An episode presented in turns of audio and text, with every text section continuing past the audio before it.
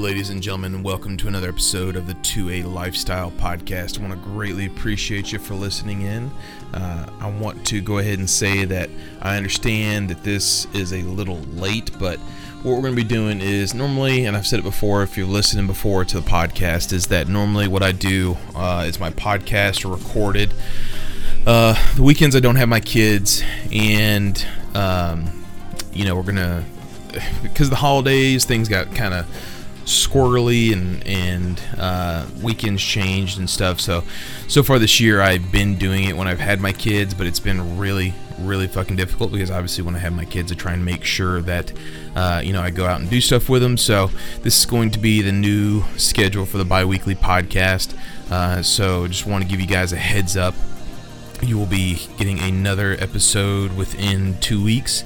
Also, for our Patreon listeners, I just want to go ahead and mention that I have not released that Patreon episode yet. I'm trying to do some more uh, research because I stated before that the first episode is going to be about 3D printing and just kind of my deep dive into it.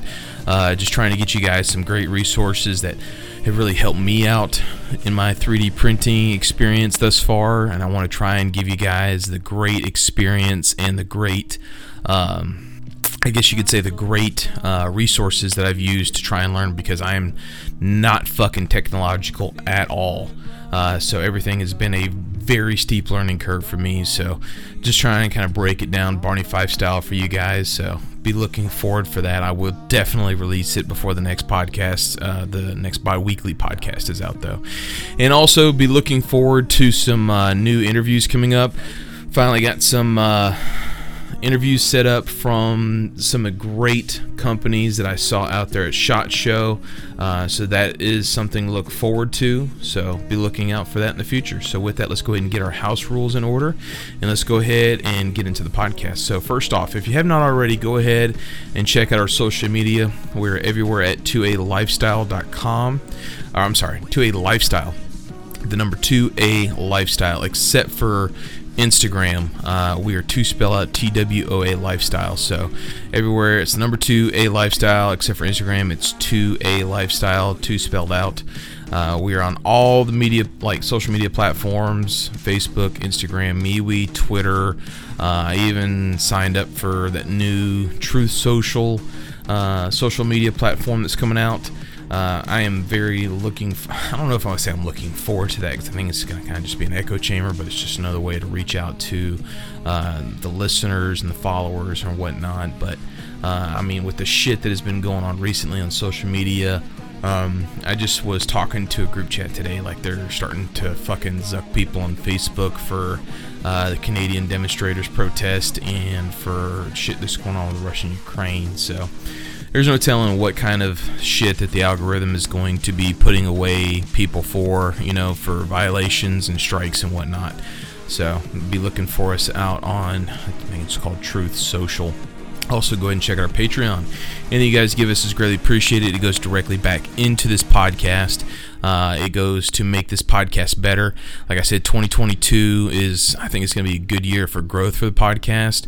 Uh, we're going to be expanding our content creation, so be looking forward into that. And please, if you can, just anything is greatly appreciated. Also, if you haven't already, go and hit the subscribe button wherever you're listening to this podcast. That is the best way to keep up with new podcasts as they come out. And if you can, leave us a review. Obviously, iTunes is still the just a kind of the Cadillac of fucking uh, podcast platform reviews. So if you can leave us a review there, write something saying you know how good of a job or how shitty of a job we're doing, whatever. But also Spotify now allows people to leave reviews, and it's just simple five star review or whatever star review. Uh, you don't have to actually leave. They didn't even give you the option to type shit in there. So any kind of review uh, is greatly appreciated. It all the reviews help us be found by people that are looking for gun related content. So, with that, let's go ahead and start getting into the show.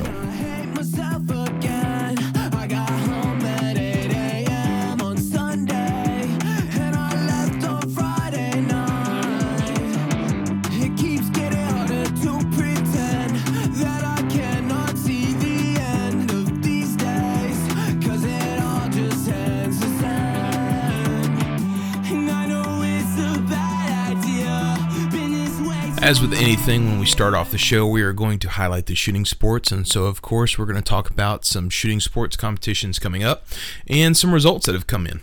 So, the first article comes to us from tacticallife.com uh, and talks to us about the 2022 IDPA Chesapeake Cup results. Ruger goes one and two. So, Team Ruger has a strong showing uh, with David Alhasso, Ol, Olhasso, you know, I'm I'm fucking terrible with names. Uh, my name is just as bad, so I'm I'm sorry. Uh, and Jim James, I'm sorry, James McGinty finishing one and two in the overall standings. Uh, weather conditions for the match were pretty great. They stated uh, shooters had clear sky, even though it was a little bit cold. Fuck that cold. Uh, but so that's good shit. Uh, and the revolver, Austin Blackman uh, carried home the first place. Compact carry pistol was that David Alhasso. Uh, custom defensive pistol pistol was James McGinty, uh, and the High Lady was Christine Parsons. So that's pretty good. Uh, a notable shout out goes to, it says in the article, the revolver champion Austin Blackman, who, in addition to winning his division, finished 17th overall out of 100 shooters. That's pretty fucking great. Uh, the next major IDPA match continues the weekend. It's actually already passed, but the weekend of February 18th with two matches. Uh, the Winter Classic in Newcastle, PA and the South Florida Defensive Challenge are, are, both that weekend. So be looking forward to the results on that. Uh, next article comes to us from AmmoLand, uh, and this week uh, it's titled "This This Week in Shooting USA: Zombies in the Heartland." Uh, so what this is is Hornady's annual three-gun match in Nebraska has become a zombie killing tradition long after uh, the TV zombie craze is pretty worn off, which you know kind of has. Uh, so there was about 2,000 members of top teams from USA High School Clay Target League met at the trap ranges in Michigan as well to shoot for national titles, uh, with each team officially representing their local high school. excuse me. Uh, it's championship of the best teams uh, with 13 high schools from 32 different states. That's pretty cool shit. Uh, the air times were, and obviously this is already passed, but they're on the Outdoor Channel. Uh, and if you're in Canada, our brothers in Canada, uh, Sportsman Canada channel. So we'll be looking forward to the results in that probably on the next episode. Uh, this next article, start getting into some of the news, but first article with news, you know, news wise, uh, it talks about AmmoLand states FN awarded U.S. Army contract for the M240L medium machine guns and titanium receivers. Now, this is pretty uh, interesting just because of the fact that this is a really large contract. It's about $50 million. It's to supply the U.S. Army with 240L medium machine guns and titanium receivers. Uh, it's roughly 18% lighter than the 240 Bravo, which uh, hump that bitch around in the army. It is a heavy bitch. So 18% lighter. Um, still gonna be heavy as shit, but it's still gonna be a lot better for people uh, to carry that thing around, being 18% lighter. So they roughly uh, reduced five pounds of it. So it's, it's, pretty significant, honestly. Five pounds is pretty good. Uh, FN is also, you know, one of the largest suppliers to small arms for the U.S. Uh, they make things like the 249, uh, the MK46, MK48, MK17, MK20, all for U.S. SOCOM uh, and other various contracts. So good job on FN on that. Uh, you know, and I think that's kind of cool just because of the fact that, you know, when I think of like fucking you know FN obviously you know we've had uh, the author of John Moses Browning uh, his biography on here. Uh, you know FN has very deep American roots even though it is a European company. Uh, John Moses Browning was a very integral part of FN and the success that they are now. So Next article comes to us from recoil.com, uh, and its title is Censorship and Anti Fragility Aero Precision. Uh, so basically, what's going on is there is a book out called Anti Fragile uh, by Nicholas Nassim Taleb, and he describes his concept uh, which something that gains you know disorder resistance. Uh, basically, having no word to accurately describe something that is the opposite of fragile, he argues that the term robust does not even go far enough and is neutral at best. So, Aero Precision cut a path through the thickly populated AR 15 market, obviously. Uh, you know, 20 years ago, nobody knew. Hell, maybe even 15 years ago, nobody knew uh, what Aero Precision was. But now that they are, you know, best known for kind of being that medium bracket uh, budget AR-15 rifle. You know, they're not as cheap as like Palmetto State or Anderson or Bear Creek, uh, but they're not, you know, as huge names for high brand AR-15s like Sons of Liberty Gunworks, LaRue, uh, Geissele, um, you know, other, you know, very high-end AR-15s. You know, an Aero Precision uh, AR-15 is going to run you probably around a thousand to twelve hundred dollars, and and maybe even a little less than that, just depending on what you get. So, uh, not too long ago, you know, Grand Thumb's page disappeared for a while, went only returned with a little explanation. So Instagram decided to take down Aero Precision's popular Instagram page. Uh, obviously, you know, like I was just talking about earlier in the intro, uh, there's a lot of fuckery going on with social media. So at the time they were writing, you know, Aero Precision was able to get a new Instagram page, and it only had 40,000 followers. Uh, so I mean that really sucks. And then I'm telling you, man, like the fucking social media uh, tech world, that is, you know, that's how communication is done now and with business uh, you know you have to have a strong social media presence. Uh, you know there is obviously you know still the old fashioned you know word of mouth uh, message boards things like that.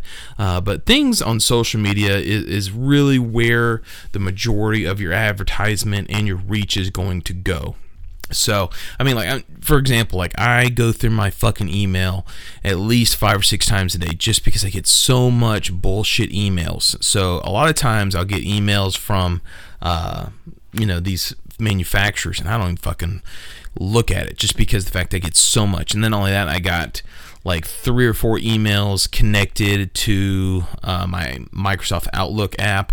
So, you know, sometimes like when I order something and there's like, you know, I really need this now, but I don't have a coupon code, but like, you know, I'm trying to get like a good deal. I'll just like register another email for their email sign in to get like the automatic like 10 or 15% off or whatever. And I'm like, well, that's, that's going to give me a little bit of a, uh, a price, you know, a little bit of a price drop from what I would normally pay full price. So, uh, you know, I'll get like two or three emails sometimes from the same manufacturer, and it's the exact same fucking email. Uh, and and I try to unsubscribe from them. Uh, sometimes, you know, obviously those don't work very well 100% of the time. Uh, so social media is really how you can reach your customers.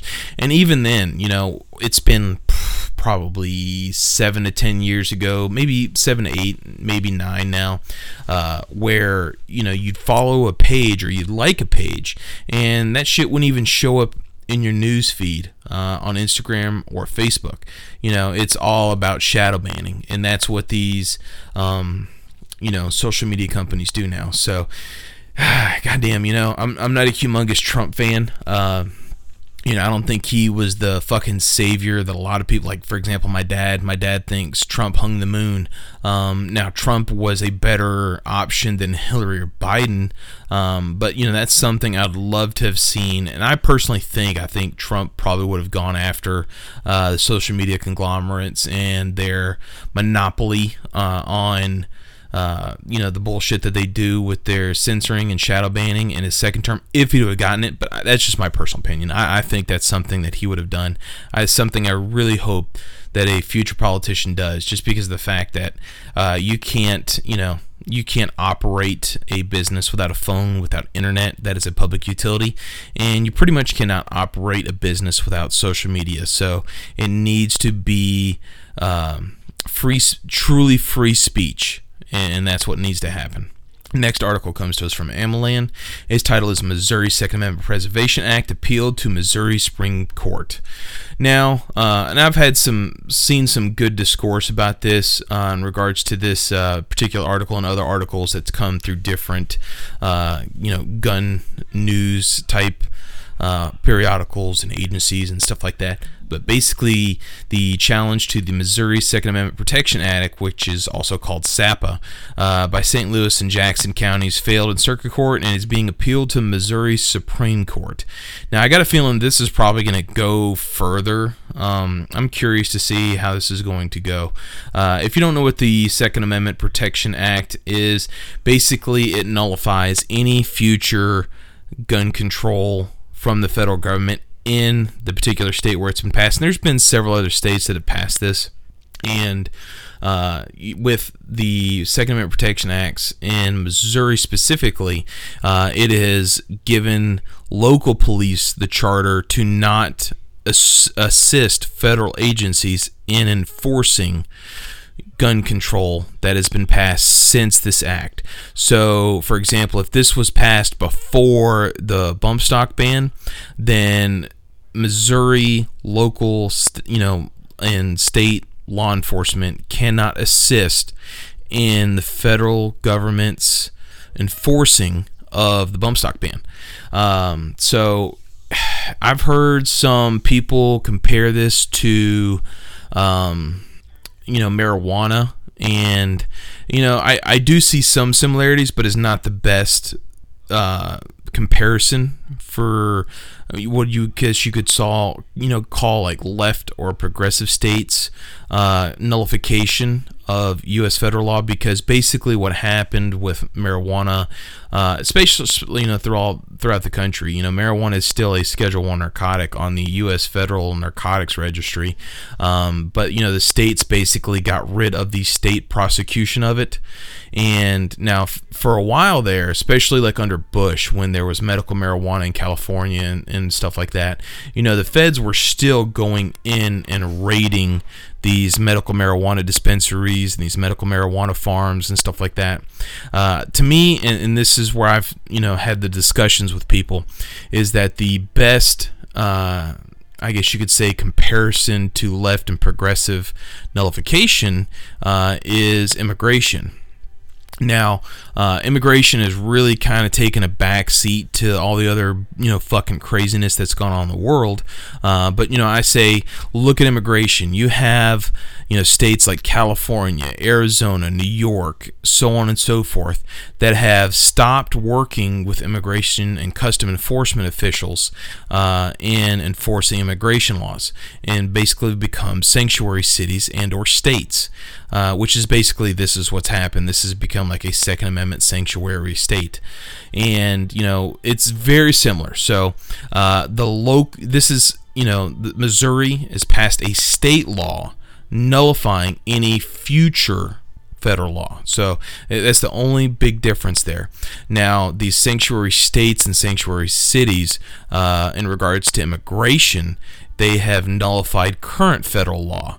So you have these states and you have these cities that are sanctuary cities for immigration, uh, basically stating the exact same thing.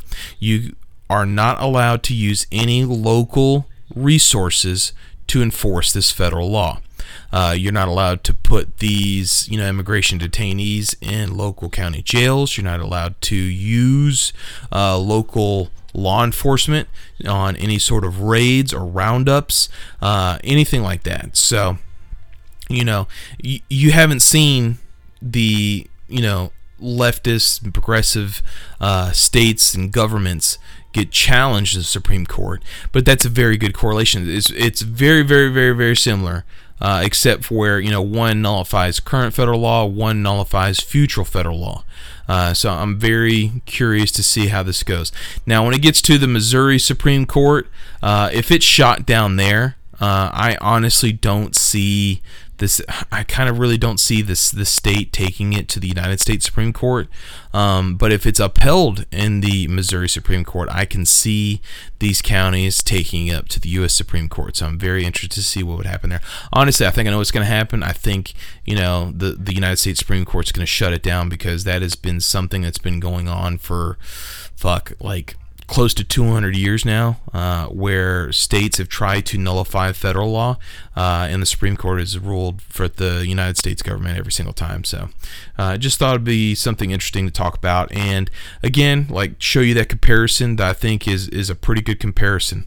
Uh, the next article also comes to us from AmmoLand, uh, and its title is Pennsylvania Governor Wolf vetoes gun control preemption bill, sides with scofflaw cities. And basically, what's happened here uh, is he is uh, vetoed a Republican pen bill that would punish municipalities from enacting firearms ordinance stricter than Pennsylvania law.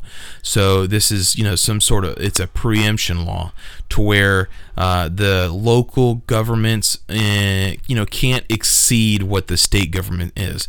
So like if and just kind of put it in most simplest terms, I guess you could say, is that like you have like and just kind of going along with this because we talked about marijuana earlier. If you have like a pound of marijuana and once you have a pound of marijuana, that's considered a felony to the state. You know, the local counties and municipalities can't say, oh, well, with the state it's a pound, but we're going to say if you have like a, a, half a pound of marijuana, it, it's a felony for us. That's a preemption. This, this, you know, the state or the local county governments can't do that. Uh, so basically, that's what would have happened with this. And unfortunately, he vetoed it, which really sucks because, you know, it passed in Pennsylvania with a two thirds vote in both chambers. Uh, which you know, or that's what it would need. I'm sorry, that's what it would need to override the veto. But it passed with 61% of the vote uh, in the House and in the Senate. It passed with 65% of the vote. So an override and veto is very unlikely, uh, which really sucks because you know that's what happens a lot of times. You know, Pennsylvania even though I'm not a humongous fan of the state, um, you know, for personal reasons. I've mentioned it before on, on the podcast. Um, kind of ridiculous, but you know, fuck, that's that's kind of like my gut reaction whenever somebody mentions Pennsylvania to me. Um, anywho, so you know, with with this, you see it all the time. Uh, Pennsylvania is a very gun friendly state but you have those bastions of progressive cities like Pittsburgh, Philadelphia, those kind of places that love to just fucking virtue signal with their gun control. And they feel that passing gun control and getting guns out of law abiding citizens' hands is what makes people safe. And that would, you know, this bill would have stopped that. But unfortunately, the fucking governor vetoed it. So if you live in Pennsylvania, fuck. If you live in Pennsylvania and you go to the vote next time and this guy's up for re-election, remember this. We need to hold our politicians accountable when it comes to elections. Uh, next article also comes to us from AmmoLand. Uh, multiple con. Fuck. Y'all, it is getting late where I'm at, so if I kind of mismatch my words, there you go. Anyway, multiple pro gun measures advancing in Arizona. Now, this is pretty good because Arizona has been one of those states that was really turned blue in the last 10 to 15 years. Uh, so, the fact that they're able to start advancing these kind of bills uh, through the state legislature is a is a good big thing. Uh, so the first one is House Bill 2316 expands areas where concealed carry permits can lawfully hold, uh, carry concealed weapons. House Bill 2414 allows law-abiding citizens to store the load firearms in their locked personal vehicles while parked on school grounds. House Bill 2489 creates a provisional concealed weapons permit for adults aged 18 to 20 years old. Uh, these adults are old enough to vote, serve on juries, serve in the military, and enter contracts uh, and it states it is unreasonable for law to discriminate against them from preventing them from exercising a fundamental right to defend themselves and their families. so now uh, here's another one that's a little bit closer to home for me, uh, and it's also just from AmmoLand, and a lot of this is is uh, stuff that I'm pulling just kind of from memory from a lot of news things that are coming from my state uh, gun rights organization, Bama Carry. Uh, and his title is Alabama Senate Committee Approves Constitutional Carry for Senate Vote. So now, what this is now, there's a couple different bills that have been passed. Uh, this first one is SB 1, uh, which is going to allow individuals to carry a concealed weapon without a permit. Uh, it passed the Judiciary Committee on a 6 4 vote. Um, six bill or Senate Bill two is also sponsored, and if passed, it would prohibit local and state law enforcement from participating in the implementation or enforcement of any federal law related to firearms. Now, I fucking love this bill. Now, what's currently going through is HB 272, which is basically just constitutional carry. Uh, it's very similar to what other states around us have. Uh, it would allow constitutional carry, but it would still keep the pistol permit process in order for citizens to have a pistol permit if they wanted to carry outside of the state. Um, it just passed the House today, and it is going before the Senate, and hopefully the Senate uh, will pass it, and we can finally fucking have constitutional carry in Alabama. This next article, also to us from AmmoLand. AmmoLand really has a lot of good political stuff, so that's why I, I kind of lean heavy on them for like the individual state news when it comes to firearms rights uh, the fight for firearms rights throughout the country. Uh, but this next article comes to us uh, and it states California mandatory gun ownership disclosure bill filed. Now, this is kind of fucked. So, two days ago, the California state legislature saw the introduction of two more anti gun bills that continue to assault uh, people's you know, firearms rights. And basically, the first one is Senate Bill 906, and it's to require the disclosure of firearm ownership and storage methods for parents of school age children. Uh, this is pretty fucked. So now you have to, it's basically a registry. So you have to disclose that you have a firearm and how you store it if you have school age children. Then there's Assembly Bill 1769, which introduced the prohibiting sale of firearms, ammunition, and firearms parts at gun shows in the 31st Agricultural District. Now, we've, I believe we talked something similar about that, and basically what they're trying to do is they're trying to get rid of gun shows permanently in the state of California. Uh, the 31st Agricultural District is a very popular spot where there are gun shows in California. Now, people in California, which I look at the statistics for the, the podcast, you know, it's one of the largest uh, download states that I have, so I know there's a lot of Californians listening to this. Uh, and, and, I'm telling you that, especially that Senate Bill 906 is absolutely fucked. It is really just a registry. And, you know, it, it's always. You have to worry whenever politicians start to state that it's for the good of children, because really that's God damn it, I don't know if you can hear that, but one of my fucking cats got stuck behind a goddamn bookcase. Stupid fucking cat. But registry leads to confiscation, and that has been seen throughout history. Uh, that has been seen recently in in history. Uh, you know, with like Canada, Australia, stuff like that. But it goes back as far as the early 20th century, uh, and you know, dictatorial and totalitarian governments.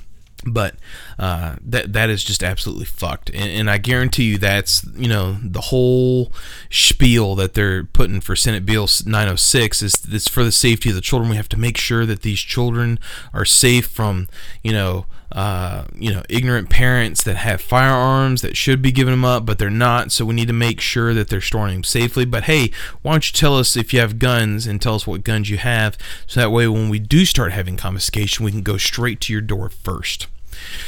Next article, also to us from AmmoLand. I swear, starting it's only I think like three more, uh, you know, straight AmmoLand stories, and we start mixing in other news sources on here. But there's a lot of politics. You know, the beginning of the year, that's when a lot of state legislature governments start to, uh, you know, ramp up and start doing their, you know, bullshit politi- you know, politician jobs.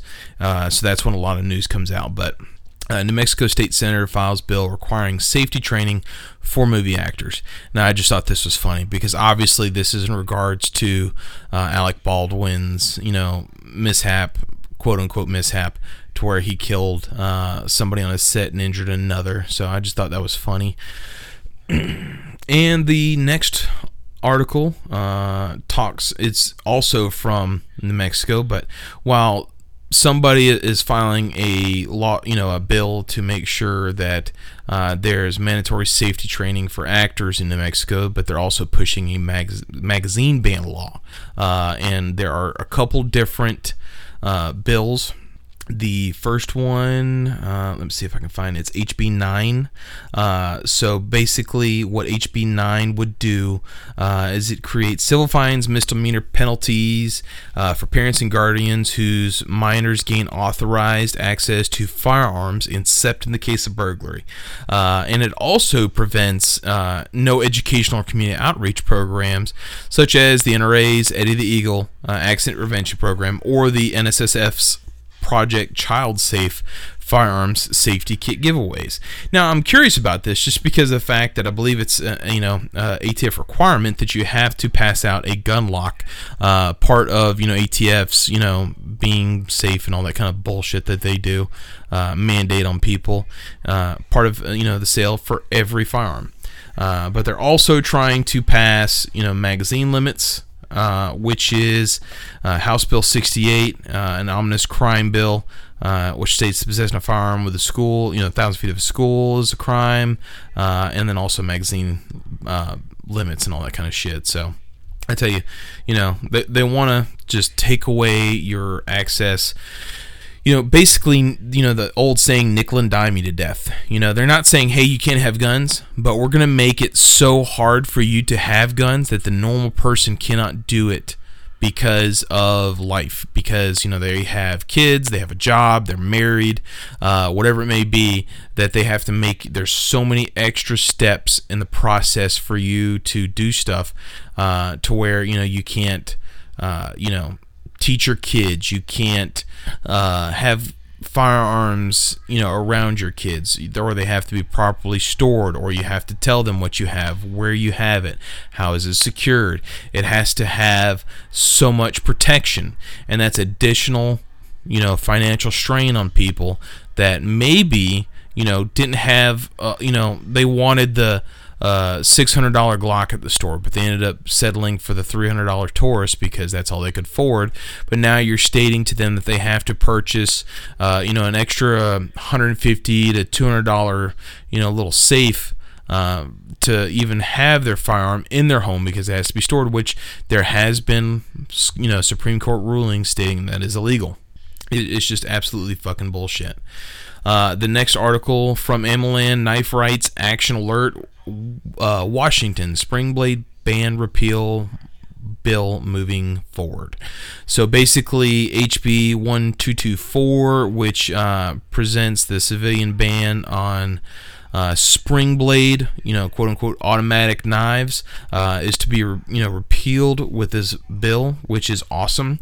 Knife rights are Second Amendment rights, in my opinion. If you're wrong, you know, if you think I'm wrong, change my mind. Uh, that's being pushed forward, and I think that's good shit. Uh, this next article from Recoil, speaking of Washington, uh, Washington State Senate votes to ban magazines. So, you know, they try and do one good thing and then they do some other bullshit. So, in a 28 20 vote, the Washington State Senate has moved forward with legislation that would ban the sale, distribution, and attempted sale of firearms magazines that carry more than 10 rounds. So, any standard capacity magazine, unless you have a 1911, uh, or a single stack like a shield or something would be illegal. You're going to have that stupid 10 round magazine limit. Uh, you know, citing three studies, the argument in support of the Senate Bill 5078 contends that banning magazines that hold more than 10 rounds save lives, and the result is both morally good. You know, all the bullshit that, you know, like I said, in any time that there are trying to say it's for the benefit of you, you really need to take a good fucking look at it. You really need to take a fucking good look at it because it's most likely going to take away your freedoms. Uh, so it's just, you know, good or funny in one thing and then some other bullshit in the other. Uh, this next article is comes to us from guns.com and its title is bill would allow federal gun control fee to every background check so, a proposal from a New York Democrat would tack on a new mandatory federal fee to every background check done for a gun sale. Uh, and the bill's initial language would add $1 fee to every NICS background check in relation to a gun sale. Uh, so, you know, it doesn't sound much, but a right cannot be taxed, period.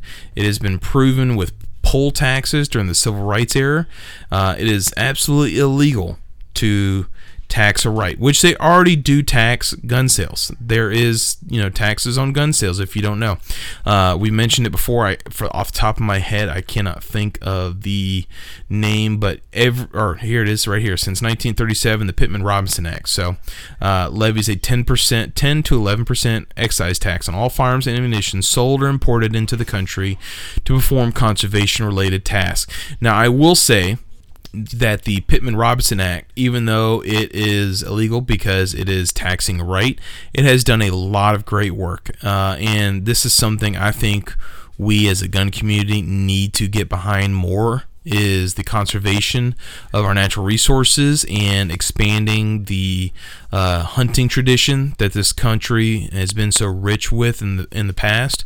Um, you know that is how a good many people are introduced into firearms is through hunting, and I think that that's something that we need to really um, just kind of push forward more just because of the fact, like I said, it's a great thing uh, to conserve our natural resources, and it's a great way to help introduce people to guns is hunting.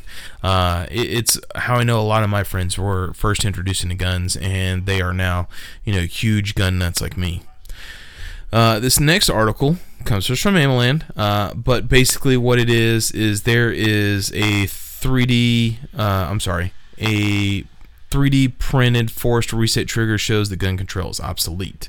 So basically, uh, there was uh, an article on AmmoLand before uh, received a cease, cease and desist order from Rare Breed Tracticals. God, fuck, I'm telling you, Rare Breed Triggers. what did I say? Tracticals? I was for some reason I was thinking. I don't even know what the fuck I was thinking. Anyway, uh, a cease and desist court order from Rare Breed Triggers claiming that all rights to trigger designs related to force re- reset um, you know, I'm all for rare breed triggers and their forced reset. Uh, I think it was like F A R T 15 or some shit like that, Fart 15. Um, but you know, this is like a 3D printing thing. You can't stop the code, and uh, I almost, you know, I know they need to make money because they have some humongous legal bills facing them in the future uh, because of what the ETF is trying to do. But I think this is a wrong hill to die on, in my opinion. Um, like I said, I understand it from the point of a business, uh, but from the point of a Second Amendment community, like I said, I think this is a wrong hill to die on. Um, that's yeah, but what's really cool is they've added some links in this. Uh, talk about the the forced reset trigger uh, and the 3D printing file for it. So that's really cool. If you want to go check that out, it's at ammoland.com. Uh, next article comes to us from Gat Daily, uh, and this is a huge fucking thing. Okay, so I want to talk about this because the ATF is up to a lot of fucking horse fuckery, and I really want to kind of break down what's going on. Uh, so this comes to us from Gat Daily, and its title is the ATF Firearms Database Loophole. Uh, now, if you aren't familiar, there is a uh, you know the Firearms Protection Act of Firearms Owners Protection Act of 1986 prohibits all ATF and government agencies uh, from establishing a firearm database. Uh, and this was the one concession gun owners actually won uh, to walk back some of the 1968 Gun Control Act. Uh, it, you know, it really is, is all bullshit. So, what is happening is that anytime an FFL sells a gun, they do a 4473. Now, I think it's after 10 years that FFL is allowed to destroy those 4473s. But if for any reason within, you know, any time, like, you know, anytime an FFL shuts down and they have 4473 still in on hand, they have to turn them over to the ATF. Now, the ATF has been bitching and complaining about these paper 4473s for God knows how long. Um, at one point in time, they've been, you know, it was it gotten so massive their paper data, you know, their paper collection uh, that it actually collapsed the floor of where they were keeping it, uh, and they had to get a bigger warehouse basically to store these. Uh, so you know, what they have done is they have begun to digitize these records into a database that they say isn't a database of guns and gun owners at all. They promise. Uh, they just said that basically they're digitizing these records into a non-searchable platform. But now, if you are any sort of, you know, I could probably fuck around with this enough and find out if as soon as you digitize something, and it's not like they're just scanning it and digitizing it. No, they're like entering uh, these records into an online database. That it's easy as fuck to search that out. Um, seems like a whole seems a whole fucking lot like a fucking you know uh, database to me. And there have been some politicians that have come out and spoke harshly against this shit because this is violating a federal law. Uh, you know, it's the exact language I think is it's not supposed to be a searchable da- searchable database, but they're claiming it's not searchable. But I wonder if they can give this, you know, a dumbass like me who is not very techno savvy uh, uh, look at their database, and I bet you I can find some way to make it searchable, just quickly based on the program that they're looking at. Now, if they wanted to, if they're bitching about you know how much room this this 4473s are taking and, and all that kind of stuff you know they put it on microfilm. Uh, you know i was a history undergraduate uh, kind of at the dawn of uh, you know computer shit. You know I, I went to college in 05 so I mean, like computers were were becoming mainstream, but they were still new enough to the point where like you know uh, archives and shit you know haven't really digitized their their shit. So I had to go into an archives and search through microfilm if I was looking for something. Um, you know, they wanted to, they could put these 4473s on microfilm uh, if that is such a concern for them but now they want to digitize it because they want to make it that much easier to search. Uh, and that's what they want to do. Going on to some other bullshit that the ATF is pulling. Uh, this is an article, this is a story, uh, and this comes to us from Jacksonville.com. Uh, that is not getting enough attention to me uh, in the gun community. I posted this on my social media, uh, so if you you know see my social media, you will see that I've, I've talked about this a little bit. Uh, and his title is Orange Park Firearms Probe Leads to Michigan or Machine Gun Charges Against Wisconsin YouTube Celebrity. So what is going on is uh, last year, uh, prosecutors in Clay County, Florida, have arrested a gentleman uh, called uh, Christopher Justin Ervin of Orange Park, and he he came up with the auto key card. Now, the auto key card, if you're not familiar with what it is, is a credit card. Uh, God, see, fuck, man. Here, let me take a drink of water. Maybe my fucking mouth will be lubed up and I, and I can talk a little bit better. All right, ah, that's what I'm talking about. A little, little refreshed. So, if you aren't familiar with the auto key card was, uh, it was a credit card. Fuck, apparently didn't help. A credit card sized metal strip, uh, and it had little cutouts in there. Now, uh, what you you know, supposedly you could do is you could take out these little metal pre-cut, you know, pieces in this auto key card, uh, and you could put it in your firearm like a lightning link and it could turn your firearm fully automatic.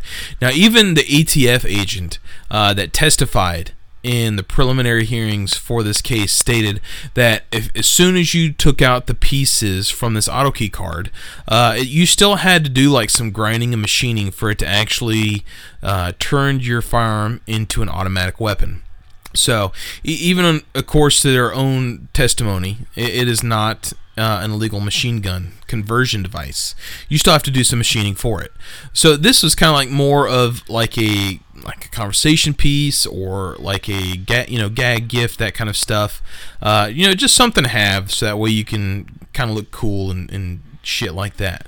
So now, what has gone on is a Matthew R. Hoover of Kelowna, Wisconsin, uh, has been arrested for conspiring to illegally distribute unregistered conversion equipment, uh, and he has also been charged with. Um, uh, let me see. you know, I think I know what it is off top of my head, but I don't want to tell you incorrectly. Uh, but I believe it's basically the um, the equivalent of evading i think it's invading justice so now he has a youtube channel it's called csr guns if i remember correctly um, and he had 134000 subscribers so i mean like a pretty relatively you know well known well distributed known you know youtube channel and what happened was uh, states that on between november 20th and february uh, I'm sorry, November of 2020 and February of 2021, uh, Hoover promoted the AutoKey card uh, and stated that actually the AutoKeycard.com is one of the video sponsors. Uh, so they are stating that since this AutoKey card was a sponsor of his videos, and I think in, in one of the videos, he actually had the auto key card, and he and he talked about it and, and talked about how it was cool and, and all this other kind of stuff. Um, and they arrested him for this bullshit. Uh, now there has also been a GoFundMe page created to cover his legal cost. Of course, uh, GoFundMe, I believe last I've looked, uh, has shut that down. And and what's fucking crazy is the evading justice part uh, what has happened is is this I'm sorry it's CRS firearms I believe I said CSR CRS firearms um, what has happened is is the evading justice part is he got married. And they stated that he got married to his then girlfriend at the time uh, was so that way his girlfriend couldn't testify against him.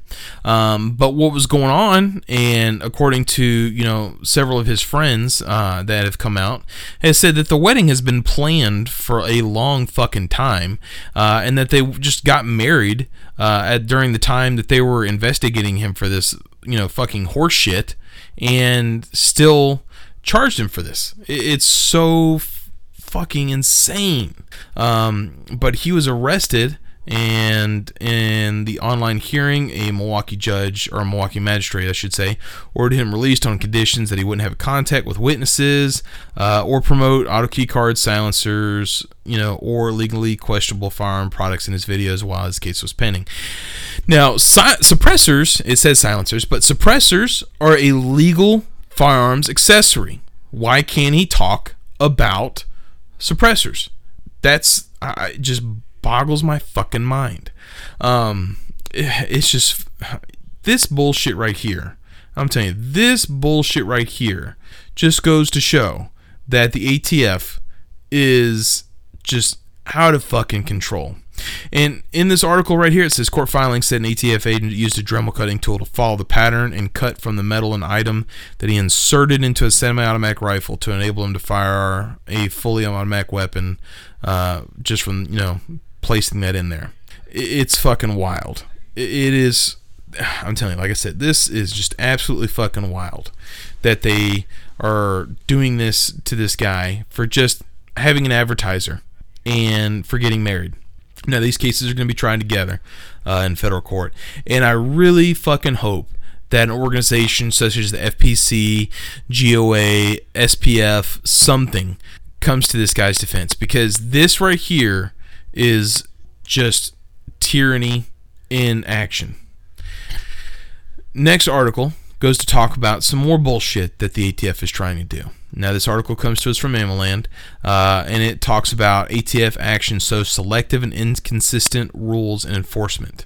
Uh, so basically, uh, what's going on is there's, you know, a uh, Congressional Research Service published a memorandum regarding ATF firearms testing procedures, and this is from 2005. Among other things, it revealed that the ATF has over 300 cubic feet of classification letters stored in file cabinet, and the Bureau has not scanned any of these documents into a searchable database to assure consistency of interpretation. So now they're all for scanning 4473s, but they're not for scanning these classification letters to see if maybe they've already answered this question and that they don't want to maybe put out uh, inconsistent rulings on classification letters they don't give a fuck about that. It's just however you know, fly by the seat of their pants, just however the fuck they feel that day. Uh, to the extent which the inconsistency has grown and compounded in intervening years is unknown and unknowable without a major organization and review effort, which ain't gonna fucking happen. That's what they say. Uh, it's just fucking wild. Uh, you know, and we've seen this just with uh, um, pistol braces. You know, as soon as they came out, yeah, you can shoulder them. Then, you know, a few years later, you know what? Change fucking mind. Then a couple years later, you know what? Fucking have at it, Hoss. Shoulder them again. We don't give a shit. Uh, and some other shit that has, has gone down. Uh, the ATF uh, talking about how on Valentine's Day they put out this stupid fucking uh, post saying, "Hey, uh, you know, if you have a uh, fucking government, you know, a boyfriend or girlfriend or whatever uh, that you feel, you know, is doing illegal things with arms, come talk to us about it, and we can give them a Valentine's Day surprise." You know, what fucking part of, of swatting have they not heard of in the last few years? You know, this is a major issue where people can get seriously fucking hurt. And, you know, in their own language, it says, got an ex uh, who buys or sells guns illegally.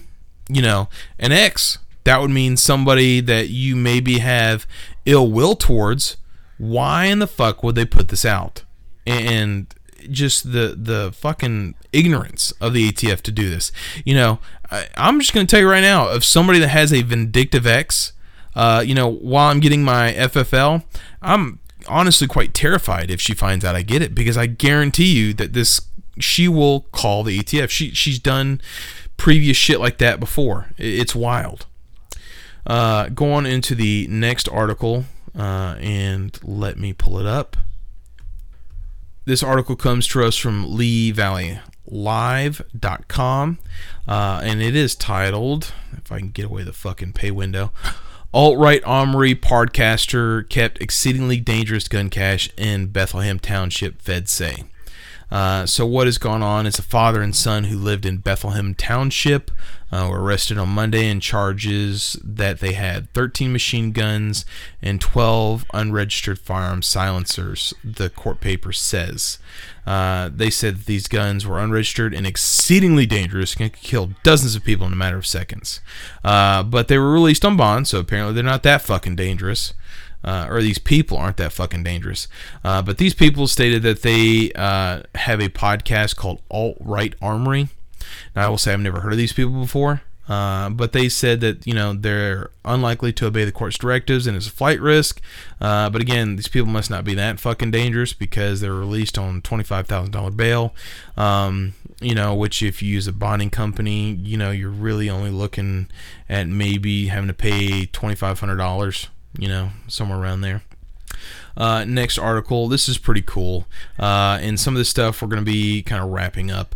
Uh, but the Channing Tatum. Now, Channing Tatum is a pretty cool dude. Uh, he was raised pretty close to where I'm at. This comes to us from ballistic.com. Uh, Channing Tatum uh, is seen shooting with the U.S. Army Marksmanship Unit. That's pretty cool. He is promoting his veteran themed movie Dog, uh, which I've heard good things about. I'm looking forward to trying to see that, hopefully in theaters, if not. Um, you know, we'll do that.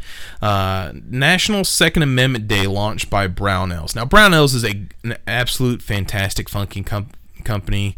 Uh, Pete Brownell is an absolutely fantastic fucking dude. Um, so he has called the first ever National Second Amendment Day, which is 222 of 22, with a nationwide celebration of our rights to bear arms. Uh, so they actually are paying uh, for range time at ranges across the country. Uh, so if you, I think by the time this podcast comes out, it'll be too late. So uh, I hope you had a good National Second Amendment Day.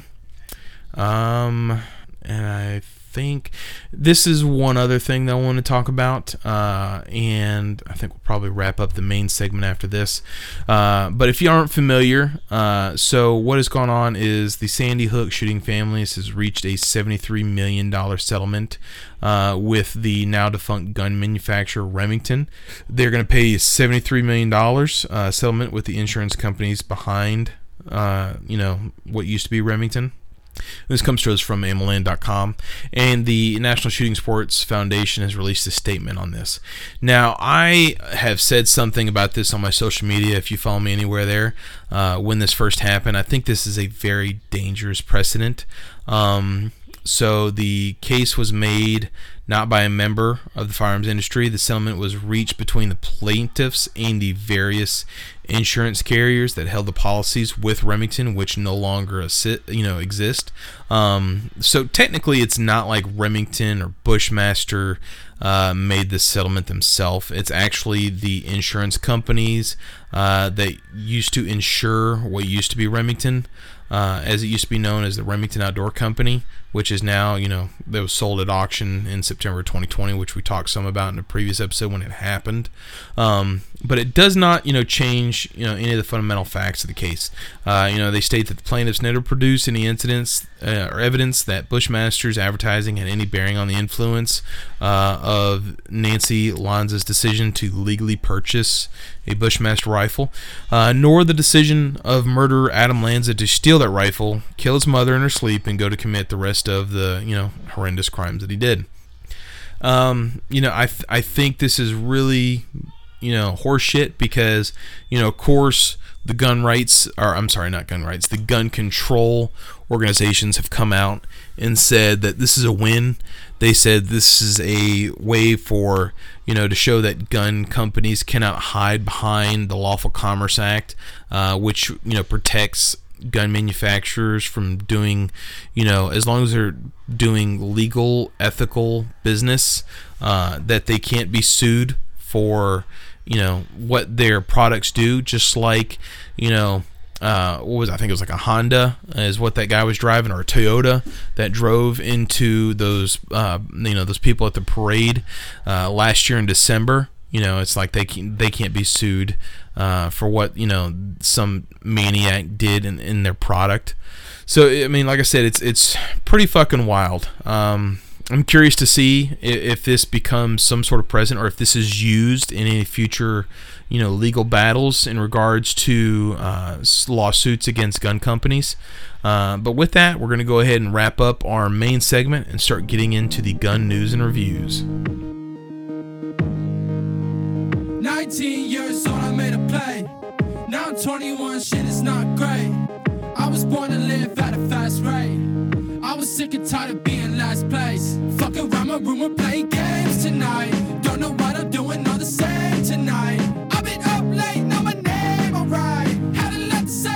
And with that, let's go ahead and start talking about some new products that are coming out that look pretty fucking cool. Uh, the first one is Spring, or I'm sorry, not It's fucking Springfield. Sig announced a 380 uh, ACP variant of the 365. I think this is really cool because there's some people that like the 380 just because it does have a little bit less kick than a 9mm, uh, but good luck finding ammo is all I can say to it. So uh, it's 3 ounces lighter than the 9mm version, so it's going to be a little bit smaller, uh, which is again, like I said, good for those people uh, that want, you know, maybe have smaller hands, don't want as much kick. Um, but the uh, MSRP doesn't ha- don't have it out yet. Then nothing in the article. Um, this article is from Guns.com, um, but it's going to uh, include optic cut compatible with the Romeo Zero Elite. Uh, it's going to have the same footprint as well as dovetailed front and rear sights to help co-witness.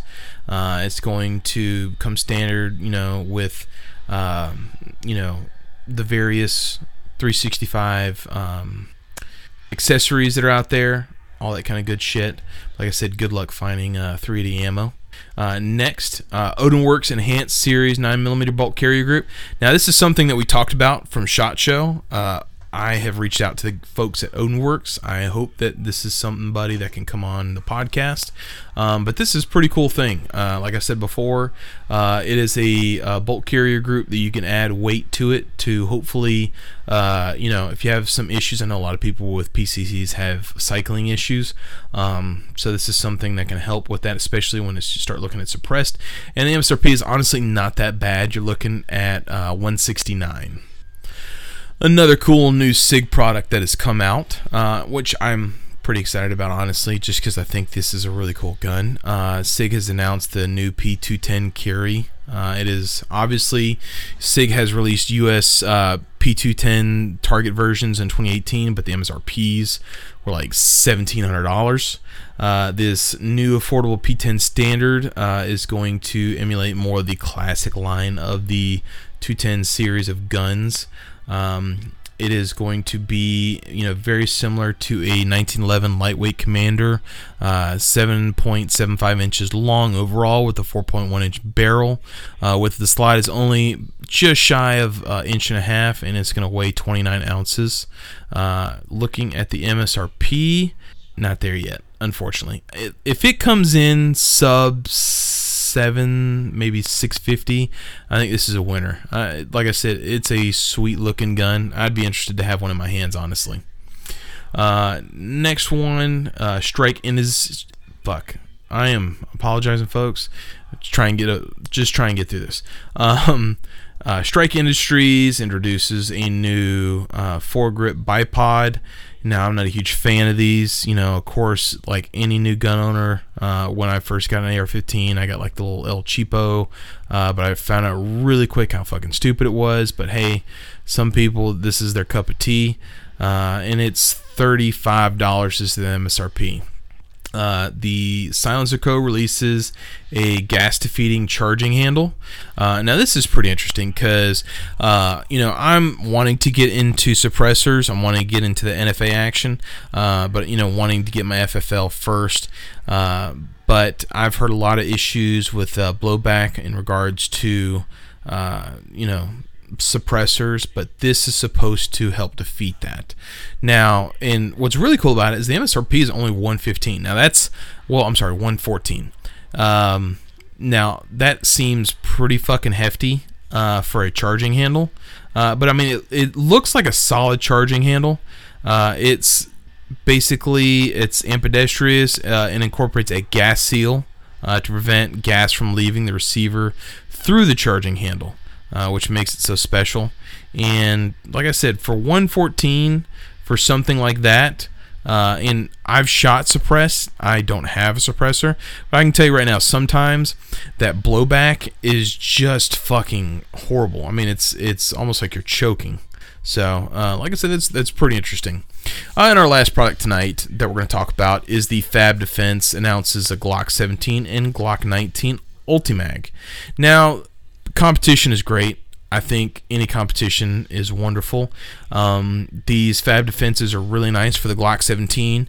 Uh, of course, for the Glock 17 and the Glock 19, they come available for uh, 10 round mags for our people in less free states. Uh, but for the Glock 17, they also come available in 18 rounds, and in the Glock 19, they come available in 16 rounds. Now, I think this is great because it adds an extra round to it. Um, it's got a textured body, it's Gen 1 through 5 compatible. Uh, but something that's pretty interesting is that it has a blue follower. So, you know, most Glock mags they have the black follower. Uh, you know, some AR mags, if you got like some old GI mags, them have a green follower. Some have like an orange. Some have a uh, tan, uh, but these are blue, so it looks a little, you know, looks a little funky. It almost looks like a piece of candy, like a Pez dispenser, uh, in the pictures.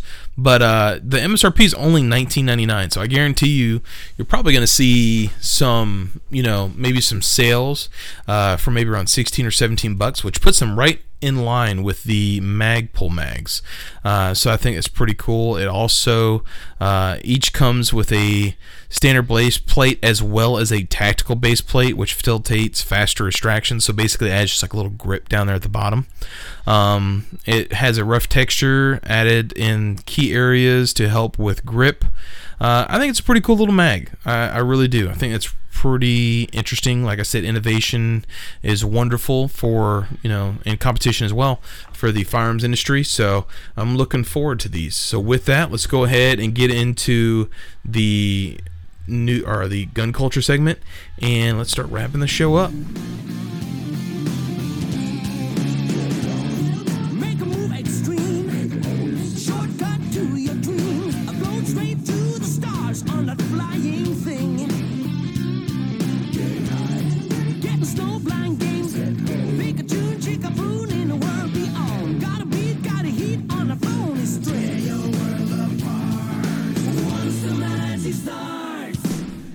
Well, if you don't have HBO Max, I pity you because the move, well, the gun culture segment we're talking about today is the Peacemaker. Now, if you aren't familiar with what Peacemaker is, it is a character that is uh, based off of a DC comic book. Um, and you first were introduced to the Peacemaker in the Suicide Squad, the newest Suicide Squad movie, uh, and the character is played by John Cena. Now, I'm not a humongous fan of John Cena since basically he sold out to the Chicoms and apologized for calling Taiwan a country. But this fucking TV show is hilarious. It is so fucking funny. Uh, and we're just going to talk about some of the guns that are used uh, in the Peacemaker. Now, normally we use IMFDB as our source, but IMFDB has not updated their. Uh, I guess their uh, website in regards to this series. All they have is a old movie called The Peacemaker uh, with George Clooney from back in like 1997. So just kind of going based off memory uh, because I fucking binge watched it like Friday and Saturday and uh, didn't write anything down because I thought IMFDB might have it. So or at least an article about it. But uh, anyway, this this TV show is hilarious. Um, like I said, if you don't have an HBO Max subscription, if you have a buddy that has one, uh, maybe see if you can ask him if you could you could borrow it for you know a weekend and you can binge watch this show. It is hilarious. Um, it's got uh, some pretty good actors in it. Some people from the Suicide Squad, uh, and then of course some other people. Uh, you know, some added you know characters in there. Um, but you know some of the guns that I noticed that just kind of stuck out to me. Obviously, uh, John Cena's you know personal gun that he carries on his side. Uh, it's a uh, a uh, like a Mark 19 Desert Eagle. Uh, some of the guns that the like you know government agents used. Uh, they used look like some Sig uh, 220, like either 226 or 229. Uh, you also had, of course, like some Glock 19s. Uh, you had a like a Barrett in a Barrett 50 cal in there. Uh, you also had like a look like a Mossberg or Remington pump shotgun. Uh, of course, lots of uh, you know AR M4 style uh, you know modern sporting rifles. Um, trying to think some other guns that were in there.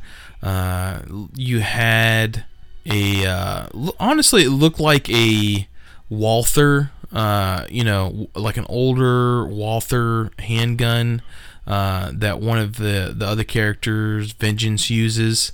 Um, and you also look like, honestly, look like maybe a Smith and Wesson Sigma as well in there. You had like a couple two tone, uh, you know, stainless steel slide with a black grip, black polymer grip uh, handguns in there.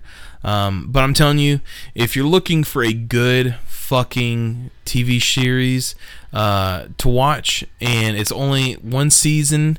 Uh, you know, there's only I think it's eight episodes, and you know, normally when I watch a, a TV series, uh, you know, I always hit like the skip intro button, but the intro is so fucking awesome that I watched it every single time. Oh, and then uh, the dude that played uh, the T like nine thousand or one thousand from Terminator Two Judgment Day, uh, he's in there. He is John Cena's dad in there, uh, and I'm telling you, it's fucking hilarious. So. Uh, if you got a chance, go out there and watch it. It's a great shoot 'em up, but it's also very funny. Uh, it's super fucking funny. It's one of those. It's every episode had a fucking awesome, like hilarious, gut wrenching laugh in it. You know, not the whole episode, but at least one joke in an episode was like that. So, uh, if you got a chance, go watch the Peacemaker on HBO Max uh, this weekend. Uh, see if you could borrow, steal somebody's HBO Max login, and go fucking do it. But I'm always on my phone, so I'm ignoring you. I'm paving my way, take me away keeping me safe. Suck on the face. Sorry I'm late. I wish I not came. It's not a race.